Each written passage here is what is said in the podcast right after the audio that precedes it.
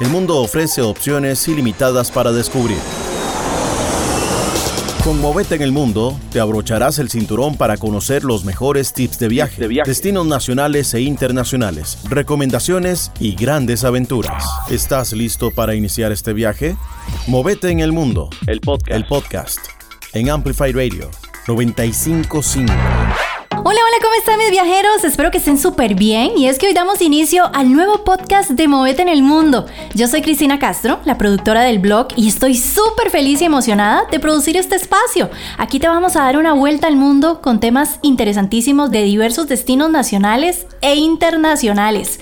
Por supuesto también los más recomendados. Vamos a tener invitados especiales, tips y mucho más. Así que abróchate el cinturón porque aquí empieza la aventura.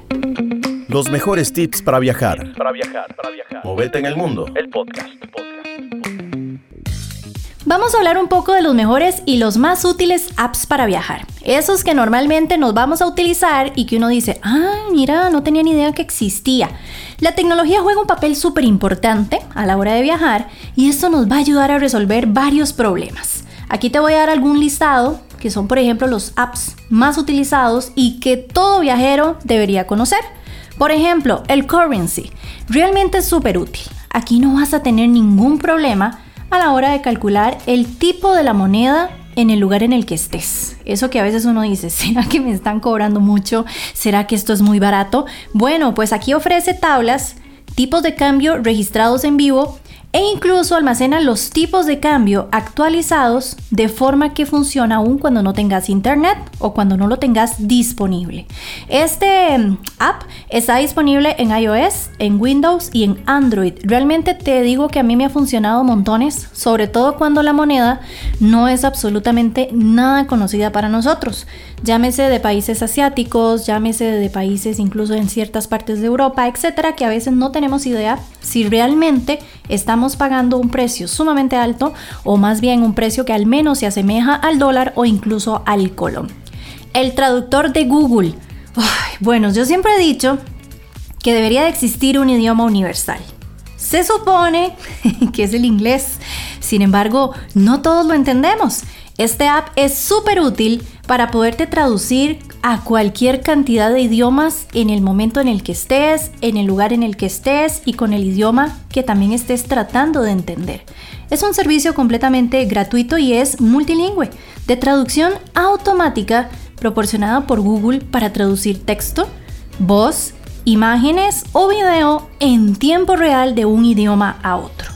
Ofrece una interfaz que es sumamente sencillo y que de igual manera está disponible para Android y iOS.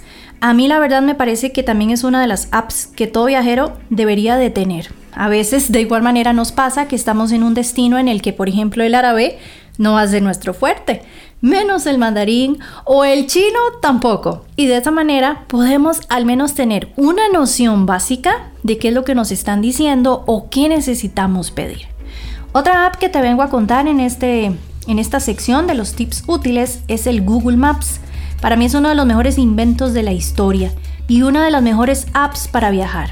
Es una utilidad de Google que muestra todos los tipos de mapas del planeta, tanto si andas a pie, si andas en auto y te ubica de la mejor manera. ¿Cómo lo vamos a utilizar? Bueno, nos va a indicar cómo llegar a un determinado lugar si queremos conocer el recorrido que debemos efectuar de un punto a otro de nuestro punto de interés, solo tenemos que indicarlo de la manera que nos resulte más práctica. Podemos incluso también escribir las direcciones correspondientes en la caja de búsqueda, donde podemos colocar, bueno, estoy en el aeropuerto X y necesito llegar al hotel X. Ahí te va a indicar cuánto tiempo vas a tardar a pie, cuánto tiempo vas a tardar en auto, cuánto tiempo vas a tardar en bus. Y de esta manera nos ayuda también para guardar múltiples destinos y así podemos crear un itinerario con todos los puntos que hemos puesto en nuestro viaje, incluso si también hay paradas intermedias. Podemos cambiar también el orden de los destinos cuantas veces deseemos. Eso me encanta. Y también tiene la opción de poner los paseos virtuales. Si estamos investigando para nuestras próximas vacaciones, puedes hacer una visualización de los destinos turísticos a través del Street View, que es una copia fiel de la realidad en 3D. ¿Verdad que está muy chiva? Bueno, otro que también me encanta es Expensify. Aquí vas a administrar el dinero y es que administrar el dinero en los viajes no es tarea fácil. Esta aplicación te sirve porque vas a llevar un control de todos los pagos que vas a realizar. Te guarda los recibos, te guarda el periodo de tiempo y puedes tener un reporte. De esa manera podemos decir, ok, se me está acabando el dinero y ya no voy a poder comer tanto o no voy a poder ir a más museos o voy a tener que bajarle un poquito a la cantidad de actividades que estoy haciendo durante el día. Te genera un reporte de todos los gastos de museos, hospedaje, etiquetes, transporte, en fin todo va a estar bajo control. Esta app no es apta para personas desordenadas. Está disponible también en iOS, Windows y Android. Hotel Tonight esta opción te ofrece todo lo que está disponible y de último momento. Muchas veces si sos un mochilero y decís, ¿dónde voy a dormir? Esta opción es excelente para los viajeros improvisados que buscan ofertas en el instante y que pueden reservar una habitación en cuestión de segundos y esa misma noche. Está disponible para sistemas de iOS y Android y realmente ofrece precios sumamente competitivos. Y por último, el Airbnb. Muchos ya la conocen. Para mí es la mejor plataforma de hospedaje. Te sirve como una alternativa que va de la mano ahí como de los hoteles y alojamientos, nada más que nos ofrece pues alojamientos un poquito tal vez menos tradicionales como el del hotel, porque son casas en donde vamos a estar completamente tranquilos con todas las comodidades del caso. Este servicio está disponible en la mayoría de países y en la actualidad miles de personas lo utilizan. Aquí simplemente vas a poner en cuál destino te vas a hospedar y cuáles son tus necesidades. Por ejemplo, si necesitas una casa muy grande, si solamente necesitas un cuarto tipo estudio, si necesitas que tenga cocina, que tenga chimenea, porque es un destino súper frío, en fin, ahí vas poniéndole un check a todos tus requerimientos y tener por seguro que te va a tirar un montón de opciones y de igual manera con oferta muy competitiva en más de 6 millones de opciones de hospedaje en casi 190 países alrededor del mundo. La he usado, debo decir que nunca he tenido problemas con ningún anfitrión, simplemente leer las reseñas, ver que todo está en orden y listo, haces tu reserva. El Weather, una de las apps para viajar más clásicas de todas. La información se actualiza hora a hora y nos permite comprobar cómo estará el tiempo en las próximas horas. Ahí no te vas a llevar sorpresas para mojarte, para aguantar buen sol o simplemente para decir, ay caray, la nieve va a estar insoportable. Ahí te va a decir exactamente cómo va comportándose el clima y vas a tener un pronóstico muy confiable. Around Me esta es una de las apps de viajes menos conocida y que hoy quiero que sepas realmente cuál es su utilidad. Eh, si viajas habitualmente o te moves por lugares que tal vez no conoces con exactitud, te recomiendo que la descargues. Es una app gratuita que te permite conocer los servicios que tenés a tu alrededor. La aplicación es muy intuitiva, fácil de manejar y muy completa. Está dividida en categorías como restaurantes, tiendas, hospitales, bares y mucho más. Y por último, ¿qué te parece el Tripcase? Esta es una plataforma prácticamente es web, móvil y de apoyo a la experiencia del pasajero. Acá te va a dar un monitoreo total del viaje. En Tripcase vas a tener todas las notificaciones importantes de momento. Por ejemplo, si tu vuelo se atrasó, si más bien tu vuelo lo van a adelantar, vas a recibir alertas constantes, notificaciones actuales, retrasos a mal tiempo, notificaciones completas de seguridad, clima, etc. Mm, y vamos a cerrar con una que obviamente sé que no puede faltar y es Uber. A pesar de su controversia en muchos lugares del mundo, te permite solicitar un traslado en pocos minutos encontrar un chofer que te pase a buscar sin necesidad de reservar, llamar o esperar eternamente. Solo vas a indicar en el mapa a dónde estás, dónde quieres ir y listo. Una excelente forma de viajar relajado alrededor del mundo. Conoce Costa Rica y sus encantos con Movete, en, el mundo. Costa Rica.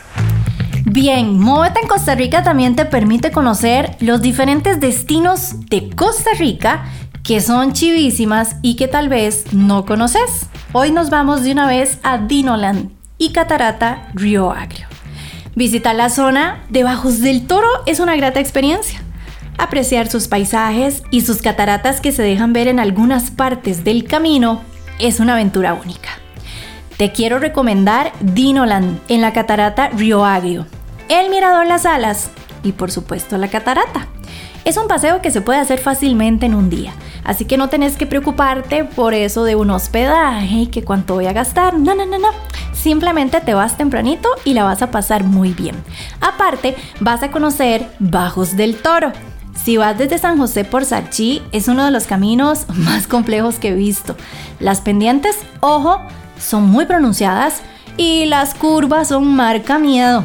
Así que tenés que ser un buen conductor o lo que llamamos un conductor experto para que el carrito aguante las subidas. El panorama cambia por completo si vas por Río Cuarto, por Grecia. Es una ruta más noble, planita, sin pendientes y de fácil acceso. Así que vos decidís por dónde querés llegar. Si vas a Dinoland, ojo, va a ser lo primero que vas a ver en el recorrido. Son 25 dinos que están esperando por vos, todos con movimiento y sonido, y están estratégicamente colocados para sorprenderte. Es un recorrido sumamente entretenido para chicos y para grandes.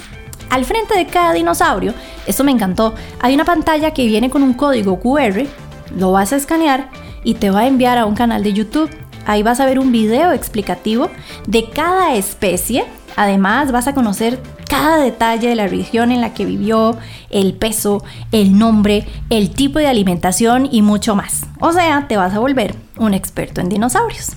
Es importante también que tomes en cuenta que el clima de la zona es sumamente caprichoso. Así que aquí la lluvia te puede acompañar a como puede haber un sol radiante. Entonces es mejor que vayas preparado con zapatos muy cómodos, ojalá con suela que tenga agarre más que todo hay mucha piedrita, mucho lastre. Entonces es lo que llamamos zapato tipo trekking, de esos que tienen suelita fuerte para que no resbalen. El recorrido total puede tardar unos 35 a 40 minutos con toda la calma, pero es un hecho que vas a querer fotos por todas partes. Otro detallito que también es muy importante es que en Dinoland solamente hay baño en la entrada. Entonces es mejor que vayas al baño de una vez porque después durante el recorrido no te vas a encontrar con ningún baño. La siguiente parada es el Mirador Las Alas. Una vez que ya estuviste con los dinos, que disfrutaste y la pasaste genial, viene ahora uno de los miradores que más me ha gustado conocer. Su forma es tan llamativa que es de unas alas coloridas de la APA. Ármate de paciencia porque eso sí, sobre todo los fines de semana, hay muchísima gente queriéndose tomar la foto. Entonces hay así como que ir con toda la calma del mundo para poder tener como esos minutitos ahí de tiempo que te tomes la foto y si tenés la suerte de la vida, detrás tuyo va a haber un paisaje maravilloso. O bien, las nubes pueden ser parte de la foto. Sin embargo, las nubes también son bonitas en la fotografía. Al salir de Dinoland, también vas a seguir por el camino señalado o le vas a poder preguntar a los guías cómo llegar al mirador Las Alas, que mucha gente sale de Dinoland y dice, ajá, ¿y ahora qué hago? No te vas a perder, hay como unas graditas que te van a conducir hacia el mirador. Las gradas son un tanto demandantes para que tomes en cuenta este detalle. Al llegar al mirador sí vas a tener muchísimo calor, pero hay unas banquitas que son perfectas para tomar aire. Ahí puedes tirarte también en el zacate mientras te refrescas un poco y haces la fila para tu mejor fotografía en el mirador. Otro de los puntos que también vas a encontrar en este recorrido es la catarata Río. Es un todo. Dinos, mirador las alas y catarata. Por eso te digo que es un paseo de un día súper completo, porque vas a ver tres cosas en un mismo ride. Durante el recorrido pasarás por varios puentes, gradas, hermosos paisajes y una pequeña laguna con patitos. A lo largo del camino hay ciertas partes con cables para sujetarse, porque pues por ahí hay que unas que otras pendientes, pero nada que sea complicado.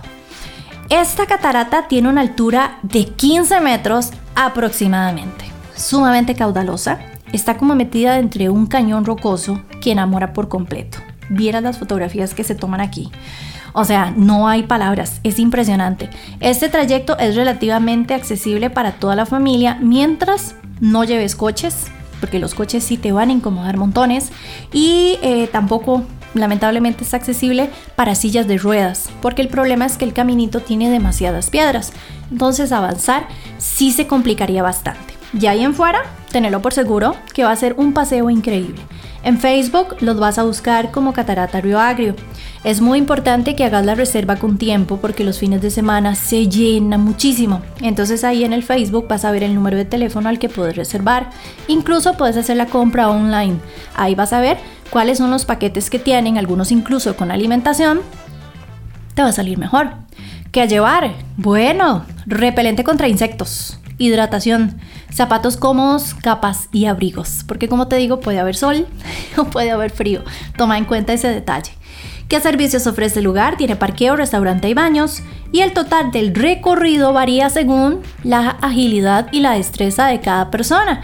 Sin embargo, yo diría que para que vayas con calma y disfrutes del día, toma en cuenta que puedes invertir unas 6 horas. Así de igual manera almorzarse en el lugar, incluso hasta puedes llegar muy temprano y desayunar y hacer todo un ride de un día. Descubrí el mundo a través del destino internacional recomendado. Movete en el mundo. El podcast. Muy bien, después de Costa Rica, nos movemos ahora al destino recomendado. En esta ocasión vamos a viajar hasta Bogotá. Y es que Bogotá se encuentra en medio de una abundante vegetación que logra uno de los paisajes verdes más hermosos del continente.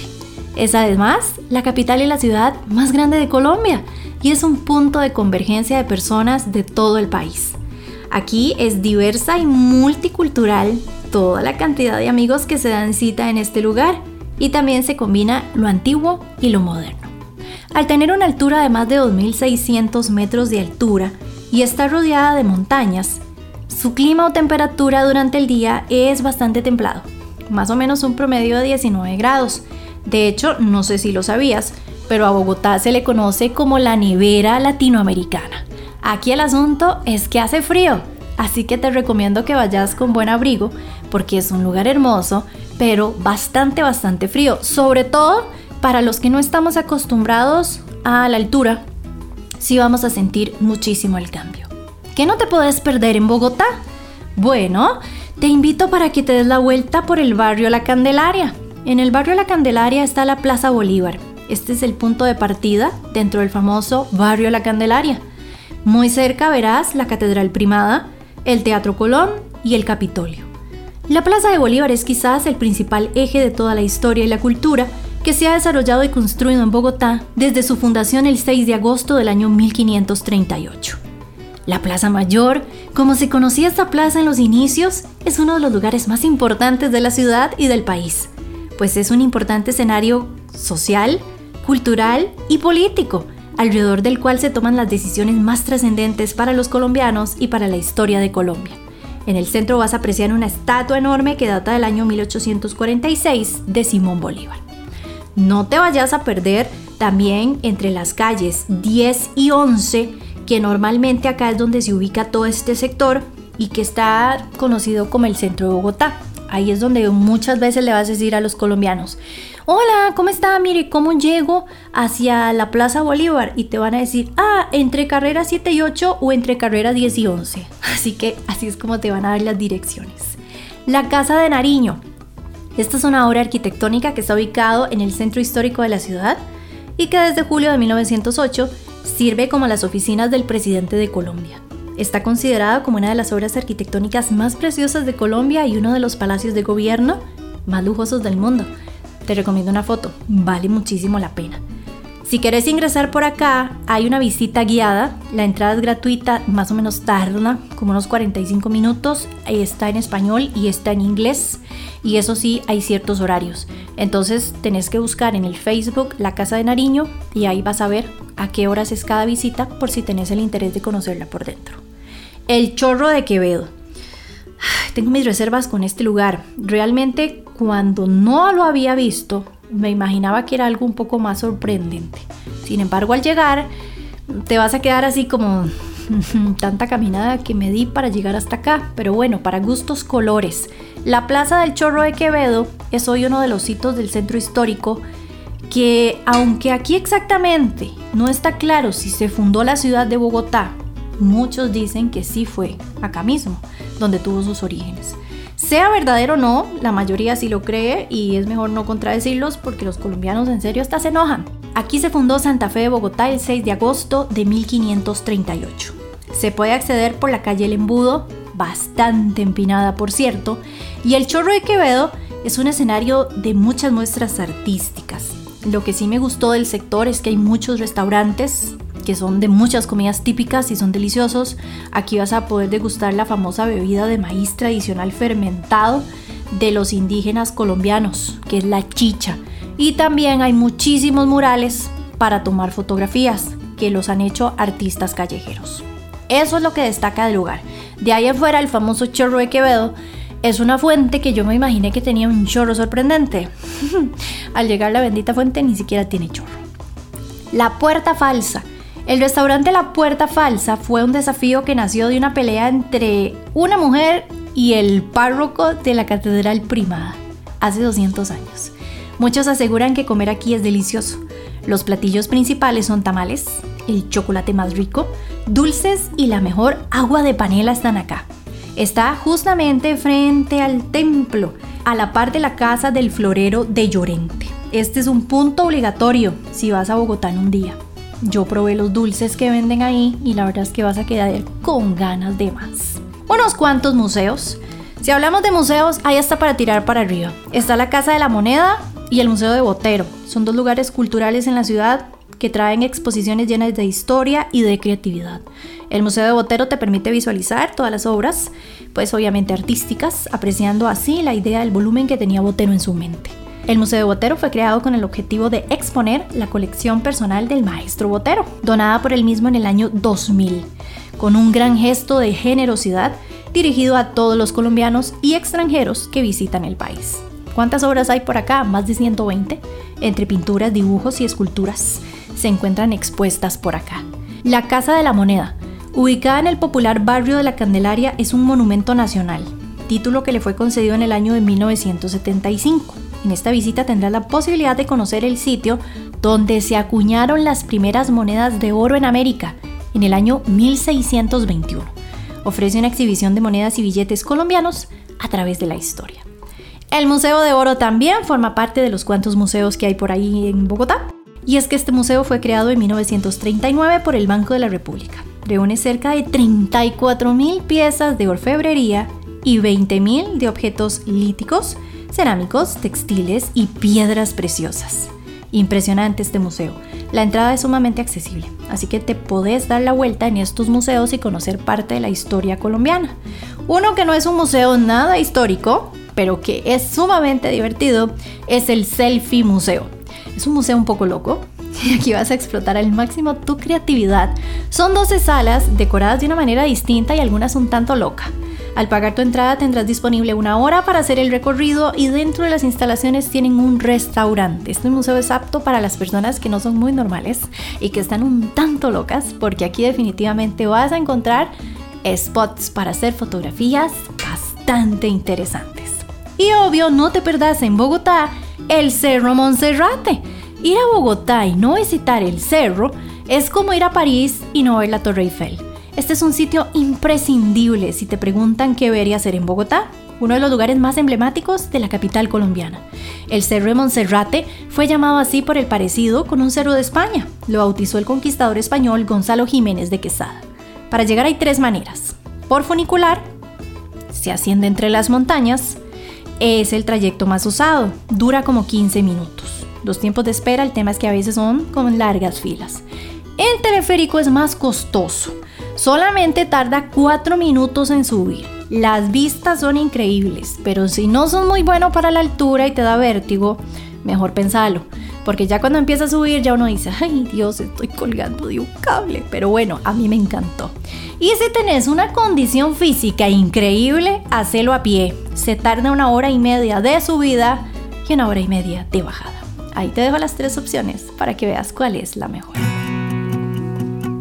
El libro de la semana. Movete en el mundo. El podcast. En nuestra sección El libro recomendado, siempre que nos sea posible, te vamos a recomendar un libro para todos los viajeros cada uno con temática diferente, cada uno con un punto de vista distinto. En esta ocasión vamos a hablar de un libro que se llama En la Patagonia, de Bruce Chadwin. Bruce Chadwin es un experto en arte. arqueólogo, escritor, seductor y soñador que siempre le obsesionó el movimiento. Por eso, con un poco más de 30 años, dejó su trabajo, siempre fue el redactor de uno de los periódicos más importantes y dijo, no más, me voy para la Patagonia. Dice la leyenda que le envió un telegrama a su jefe en donde simplemente le puso, gracias por todo, me he ido a la Patagonia.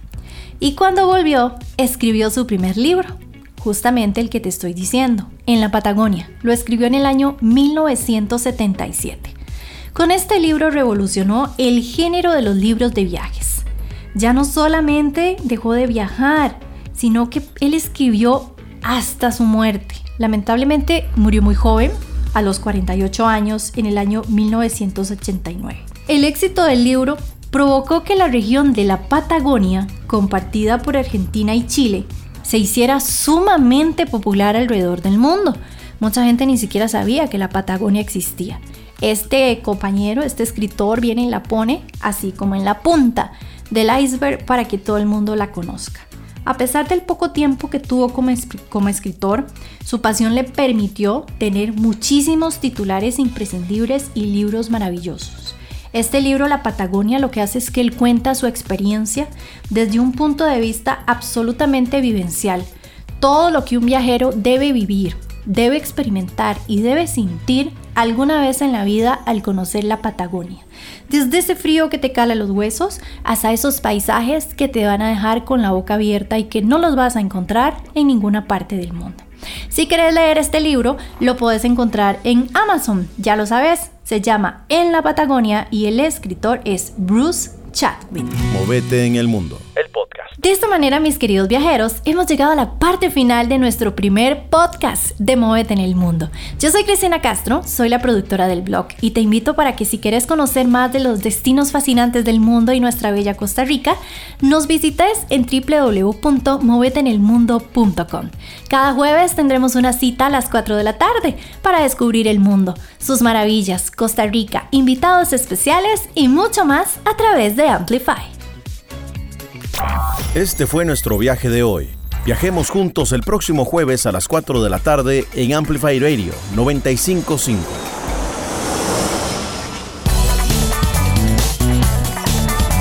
Movete en el mundo, el podcast.